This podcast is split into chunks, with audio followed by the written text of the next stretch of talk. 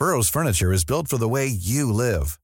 From ensuring easy assembly and disassembly to honoring highly requested new colors for their award-winning seating, they always have their customers in mind. Their modular seating is made out of durable materials to last and grow with you. And with Burrow, you always get fast, free shipping.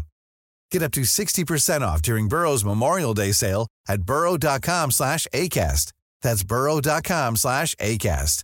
burrow.com slash ACAST. L'hommage de la nation aux 42 victimes françaises du Hamas. Une cérémonie s'est tenue dans la cour des Invalides.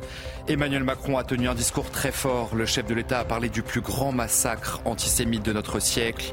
Nous reviendrons sur les moments forts de cet hommage national dans un instant.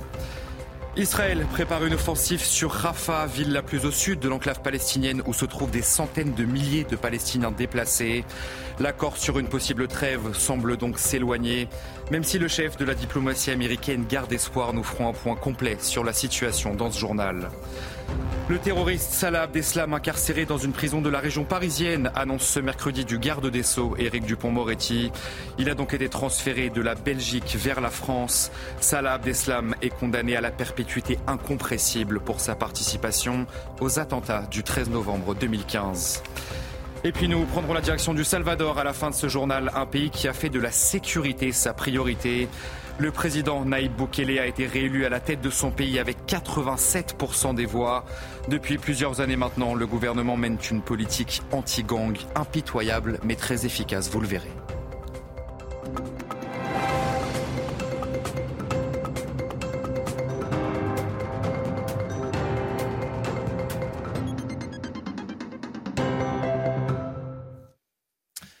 Bonsoir à tous, très heureux de vous retrouver sur CNews pour l'édition de la nuit. La nation française au rendez-vous lors de l'hommage aux 42 victimes françaises tuées par le Hamas, donc le 7 octobre. Une cérémonie présidée par Emmanuel Macron dans la cour des Invalides ce mercredi. Un discours très fort du chef de l'État qui a parlé du plus grand massacre antisémite de notre siècle. Des moments poignants, bouleversants ce mercredi aux Invalides. Mathieu Devez, Maxime Leguet et Sacha Robin. Les notes du Kaddish de Maurice Ravel résonnent dans la cour des Invalides. Des gardes républicains tiennent chacun les portraits des 42 victimes françaises de l'attaque du 7 octobre menée par le Hamas. Un hommage national présidé par Emmanuel Macron. Le chef de l'État dénonce le plus grand massacre antisémite de notre siècle. Et dans les notes de musique d'un lieu de fête ont éclaté les tambours de l'enfer. Et les téléphones de nos enfants qui jusque-là filmaient les joies de leur vie sont devenus les boîtes noires de l'horreur. Elles nous hanteront, ces images. Un discours tenu devant les familles des victimes et de nombreux responsables politiques. Plus loin, une foule compacte suit l'hommage national, retransmis sur grand écran. Les gardes républicains quittent ensuite la cour des Invalides au son de la marche funèbre de Frédéric Chopin. Pour l'assistance, l'émotion est immense. Le discours il était euh, tout à fait pertinent, approprié pour exprimer la douleur des familles, de la communauté, pour euh, le lier avec le combat contre l'antisémitisme, puisque c'était ça l'enjeu. Très belle cérémonie euh, d'union nationale. le discours du président a été poignant, touchant. Avec une proximité qu'on pouvait ressentir pour ses familles. moi personnellement j'étais très émue, j'ai beaucoup pleuré. C'était émouvant, éprouvant et, on ne s'arrêtera pas là, quoi. on restera tous unis le temps qu'il faut et on ne les oubliera pas. Cet hommage inédit hors de l'État d'Israël intervient quatre mois jour pour jour après l'attaque du Hamas. Les députés de la France insoumise étaient présents lors de cet hommage national, une présence très contestée. La France insoumise n'était pas la bienvenue ce mercredi pour assister à la cérémonie. Surtout que les familles des victimes avaient demandé à ce qu'ils ne participent pas à cet hommage. Audrey Berthaud, Florian Tardif et Olivier Gangloff. Une arrivée sous les huées et sous les protestations. À l'extérieur de la cour des Invalides, aucune voix dissonante. La France insoumise n'était pas la bienvenue à l'hommage rendu aux victimes françaises du terrorisme. Le public venu y assister était unanime sur le sujet. C'est pas un meeting politique, c'est un espace de recueillement réservé aux familles et aux gens qui soutiennent les familles. Ils n'ont strictement rien à faire là. Ce sont euh, des, antisémites, il faut le dire. Donc on n'a pas compris pourquoi leur, euh, leur présence aujourd'hui est là. Je ne sais pas ce qu'ils vont ressentir quand ils vont se présenter ce soir devant une glace. Mais ils ne représentent rien. Et s'ils avaient un brin de jugeote, euh, quand on n'est pas invité aux obsèques ou quand on n'est pas invité à une cérémonie, on vient pas. Malgré l'opposition de plusieurs familles de victimes, Mathilde Panot, Manuel Bompard, Caroline Fiat ou encore Éric Coquerel ont répondu présents à l'invitation du chef de l'État. Pour le député LFI Émeric Caron, hué à son arrivée, ce n'était ni le lieu ni le moment pour la polémique. Aujourd'hui, nous sommes ici pour rendre hommage euh, aux victimes françaises des attaques terroristes euh, du 7 octobre. Ce n'est pas le lieu de, déclencher euh, des polémiques, de demander des explications. Et en ce qui me concerne, j'invite tous celles et tous ceux qui considéraient que je ne pas ici à réentendre tout ce que j'ai pu déclarer depuis le 7 octobre. La France insoumise a toujours refusé de qualifier clairement le Hamas d'organisation terroriste. En plus de la majorité du public, une partie de la classe politique a estimé que leur venue était scandaleuse et indigne. Cet hommage national rendu aux victimes françaises a été suivi de très près à Tel Aviv. La cérémonie a été retransmise sur un grand écran devant plusieurs dizaines de personnes. Je vous propose d'écouter Adas Calderon, une mère de deux enfants qui ont été libérés par les terroristes du Hamas. Le témoignage recueilli sur place par Régine Delfour. C'était un hommage très émouvant. Nous avons tous été très touchés. Je voudrais remercier le président de la République, Emmanuel Macron, car il nous soutient depuis le début. Il a montré ce que c'était d'être un vrai leader avec une dimension humaine, une dimension de dirigeant international, et ce n'est pas une position facile. Quand on constate la montée de l'antisémitisme en France, qui ressurgit encore plus fort qu'avant, il a tout de même tenu parole. C'était très émouvant de voir toutes les photos des victimes dans la cour des Invalides au sein de la République française. C'était un événement très important qui donne de l'espoir et de la lumière sur cette situation. Et puis au Proche-Orient, l'accord sur une possible trêve, semble désormais s'éloigner. Le Premier ministre israélien s'est exprimé ce mercredi. Benjamin Netanyahou ordonne à l'armée israélienne de préparer une offensive sur Rafah. Ville la plus au sud, dans la bande de Gaza, il estime que la victoire sur le Hamas est une affaire de quelques mois. On va donc euh, écouter ensemble le Premier ministre israélien. Nous avons demandé à Tzal de se préparer à opérer à Rafah et dans les deux camps centraux, au centre de Gaza, les derniers bastions du Hamas. Ici aussi, le moment venu, Tzal agira conformément au droit international et permettra à la population de sortir en toute sécurité des zones de combat. Le maintien de la pression militaire est une condition essentielle au retour des otages. Céder aux exigences bizarres du Hamas que nous venons d'entendre ne conduira pas à la libération des otages, mais à un nouveau massacre et à un grave désastre pour l'État d'Israël, qu'aucun de nos citoyens n'est prêt à accepter. Et un petit peu plus tôt dans la journée, Benjamin Netanyahu s'est entretenu avec le chef de la diplomatie américaine. Anthony Blinken estime qu'il reste de la place pour trouver un accord sur une trêve dans les combats, ce qui entraînerait donc une libération des otages. Le chef de la diplomatie américaine s'est entretenu donc avec les responsables israéliens avant une rencontre avec Mahmoud Abbas à Ramallah. Les précisions, c'est avec notre correspondante à New York, Elisabeth Kedel. Les déclarations de Benjamin Netanyahou ont quelque peu douché les espoirs de l'administration américaine de trouver rapidement un accord sur la libération des otages. Anthony Blinken s'est entretenu longuement avec le Premier ministre israélien pour tenter de le convaincre de discuter à partir de la proposition du Hamas d'un cessez-le-feu de plusieurs mois et de renoncer à une offensive sur Rafah. Le chef de la diplomatie américaine semble encore croire possible à une trêve des combats. Il reste encore de la place pour un accord, a-t-il dit à Tel Aviv. Anthony Blinken qui assure avoir mis en garde Benjamin Netanyahou contre toute action qui, je cite, exacerbe les tensions et l'a appelé à prendre en compte d'abord et avant tout les civils en cas d'opération dans le sud de Gaza. En tout cas, les négociations vont se poursuivre ce jeudi, mais cette fois au Caire, sous la médiation de l'Égypte et du Qatar. Notre monde entre dans une ère de chaos, ce sont les mots du secrétaire général de l'ONU, Antonio Guterres. Il déplore les divisions sans précédent du Conseil de sécurité, incapable d'agir face aux conflits qui se multiplient dans le monde. Pendant la guerre froide, des mécanismes bien établis ont permis de gérer les relations entre les grandes puissances. Dans le monde multipolaire d'aujourd'hui, ces mécanismes font défaut. Ainsi, notre monde entre dans une ère de chaos Et nous en voyons les résultats. Une foire d'empoigne dangereuse et imprévisible, dans une impunité totale. Retour en France avec l'inquiétude dans le Pas-de-Calais, puisque le département fait face à de nouvelles intempéries depuis ce mercredi matin.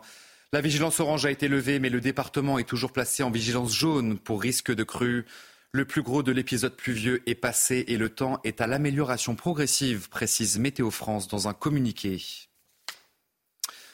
Son nom circulait avec insistance pour remplacer Amélie Oudéa Castera au ministère de l'Éducation nationale. Mais François Bayrou n'entrera finalement pas au gouvernement. C'est en tout cas ce qu'il a déclaré ce mercredi à nos confrères de l'agence France Presse.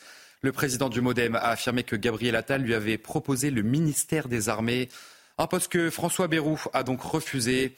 Et pendant ce temps, le remaniement se fait toujours attendre. Dans le reste de l'actualité, un homme est décédé ce mercredi soir après des échanges de tirs avec la police. Ça s'est passé, vous le voyez à l'antenne, à Noisy-le-Grand. Peu avant 20h, une femme a déclenché son téléphone grave danger, qui est un dispositif de protection de victimes de violences conjugales.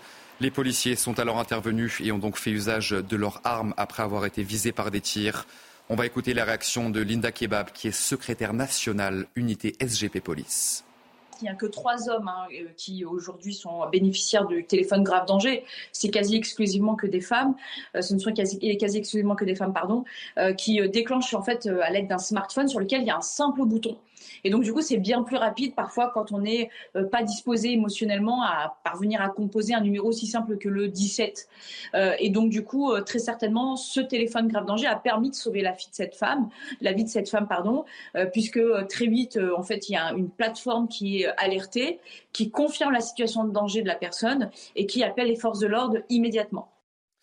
On va regarder ensemble la réaction de Valérie Pécresse qui a donc écrit sur son compte X Merci aux policiers qui sont intervenus au péril de leur vie à Noisy-le-Grand pour protéger une femme victime de violence.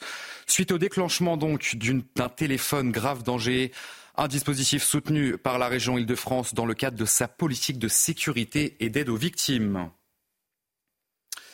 Dans le reste de l'actualité, le terroriste Salah Abdeslam incarcéré dans une prison de la région parisienne. Une annonce ce mercredi du garde des Sceaux Éric Dupont-Moretti. Il a donc été transféré de la Belgique vers la France. Salah Abdeslam est condamné à la prison à la perpétuité incompressible pour sa participation aux attentats du 13 novembre 2015.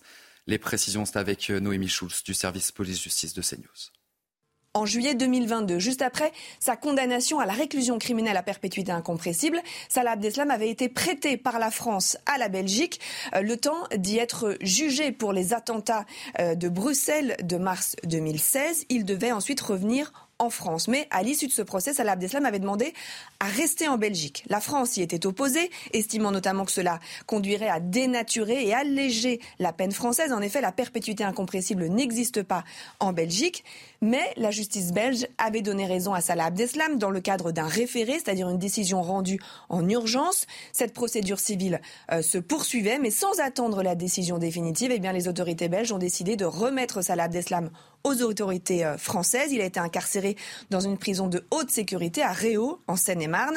Le parquet fédéral belge a expliqué dans un communiqué que le retour de Salah Abdeslam vers la France à l'issue de la procédure pénale était irrévocable. En clair, il n'était juridiquement pas possible à la Belgique de garder Salah Abdeslam plus longtemps. Ce que contestent les avocats euh, de Salah Abdeslam, ils ont dénoncé une violation de l'état de droit. Les associations de victimes des attentats du 13 novembre ont-elles fait part de leur soulagement de savoir que le seul membre encore en vie euh, des commandos eh bien, allait purger sa peine en France? Je vous propose d'écouter à ce sujet la réaction d'Arthur Denouveau, qui est président de l'association Life for Paris. Pour lui, peu importe où Salah Abdeslam est incarcéré, il doit tout simplement purger sa peine. On va donc écouter son témoignage. Pour moi, c'est pas important que Salah Abdeslam purge sa peine en France, c'est important qu'il purge la peine à laquelle il a été condamné. Euh, si euh, les prisons belges arrivent à accueillir Salah Abdeslam et à lui faire purger euh, sa peine de perpétuité incompressible, je n'y vois aucun problème. tout détenu a le droit au regroupement familial. en revanche, qu'il puisse être détenu en Belgique et que ce soit le droit belge qui s'applique et transforme la peine, ça, c'est inacceptable. Ça avait été un choc de se dire qu'une autre justice européenne, qui pourtant reconnaît complètement la justice française, euh, pouvait venir d'un trait de plume effacer un verdict euh, qu'il avait fallu dix mois euh, pour atteindre. Et on avait un peu l'impression que la justice européenne marchait à l'envers et qu'on avait le souci plutôt des terroristes que celui des victimes, alors qu'en France, on avait évidemment tout fait pour avoir un procès équilibré. Et puis l'association La Citadelle a été dissoute ce mercredi matin en Conseil des ministres. C'est ce qu'a annoncé Gérald Darmanin sur son compte X. En 2016, ce groupe d'ultra-droite a ouvert un bar qu'il présente comme un établissement patriote ou encore une maison de l'identité. Mais selon le ministre de l'Intérieur, eh cette association incite à la xénophobie, à la discrimination, à la haine et à la violence. C'est une situation qui dure depuis plus de quatre ans maintenant dans le 15e arrondissement de Marseille. Les résidents d'un immeuble vivent tout simplement un cauchemar puisque des squatteurs se sont installés sur place. Il se livre à toutes sortes d'incivilités et de violences. Le reportage signé Stéphanie Rouquier, regardez. Les locataires de cette résidence privée marseillaise se sentent abandonnés. Depuis 4 ans, des squatteurs se sont installés dans plusieurs appartements. On peut voir la vitre qui est, qui est ouverte, qui est cassée. Avec, euh, il rentre par dedans, par là, il soulève ça, il rentre à l'intérieur. Les locataires dénoncent à présent un quotidien invivable, avec des vols ou dégradations de véhicules tous les jours, des tentatives d'effraction ou des cambriolages. Euh, ma voiture a été vandalisée 14 fois en pratiquement 4 ans. On m'a volé le chargeur, on m'a cassé, on m'a intimidé. Une situation qui se dégrade, car à présent, les résidents sont victimes de menaces et de violences régulières. Depuis 4 mois, Bilal et le gardien de la résidence. Si euh, je commence à venir euh, revenir euh, pour me mêler, pour les faire sortir des appartements, ils sont capables de venir mettre des coups de couteau, des trucs. Ah, ils sont, ils sont, ils sont prêts à tout quoi. Oui, j'ai été agressé ici au niveau de, du garage. Ils sont venus, j'ai attrapé au fait en train de venir pour voler des, des, véhicules. Après, quand je les ai fait pour faire sortir, de là, ils m'ont mis un coup de poing. Plus de 20 appartements sont aujourd'hui squattés. Au sixième étage, nous frappons à la porte de l'un d'eux. Ça va quoi Tu le squattes ici tu, tu, le sais je squatte. Et pourquoi Il n'y a pas de maison. Pas de maison, voilà. Pas de maison. Ah là, maintenant c'est golo. Le syndic de copropriété qui gère la résidence privée a été alerté à de nombreuses reprises, mais pour l'heure, rien ne change. Et enfin, on va prendre la direction du Salvador dans ce journal avec 87% des voix. Naïb Boukele a été réélu à la tête de son pays. C'est un résultat record tout simplement du jamais vu dans le pays.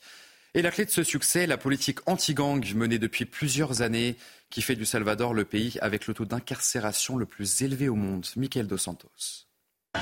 Une main de fer dans un gant de velours. Derrière son style décontracté, Naïb Boukele est intraitable face aux gangs. En 2022, après une flambée de violence à l'origine d'au moins 87 morts, le président du Salvador est au chevet d'un pays gangréné par le crime. Le Salvador avait des métastases, mais nous avons fait de la chirurgie, de la chimiothérapie, de la radiothérapie et nous guérirons du cancer des gangs. Quartier confié à l'armée, arrestation de 75 000 gangsters, construction d'une méga prison de 40 000 places. Le régime d'exception a fait l'effet d'un électrochoc. Le taux d'homicide a même été divisé par 35, du jamais vu depuis trois décennies. Une fierté pour celui qui se définit avec ironie comme le dictateur le plus cool au monde. Nous étions le pays le plus dangereux au monde. Aujourd'hui, nous sommes le pays le plus sûr de l'Ouest de la planète. Grâce à sa politique sécuritaire, Naïb Boukele écrase ses opposants, enchaîne les succès électoraux. Avec une cote de popularité de plus de 90%, les Salvadoriens sont unanimes. Beaucoup de gens pensent que c'est une dictature, mais si c'était une dictature, elle serait excellente. Aujourd'hui, c'est plus sécurisé. On voit la différence. Depuis son élection en 2019, certaines ONG dénoncent les conditions de détention des prisonniers et des arrestations arbitraires. Allez vous rester avec nous sur CNews, votre journal des sports dans un instant. Planning for your next trip? Elevate your travel style with Quince. Quince has all the jet-setting essentials you'll want for your next getaway, like European linen premium luggage options, buttery soft Italian leather bags, and so much more. And it's all priced at 50 to 80% less than similar brands. Plus, Quince only works with factories that use safe and ethical manufacturing practices. Pack your bags with high-quality essentials you'll be wearing for vacations to come with Quince. Go to quince.com slash trip for free shipping and 365-day returns.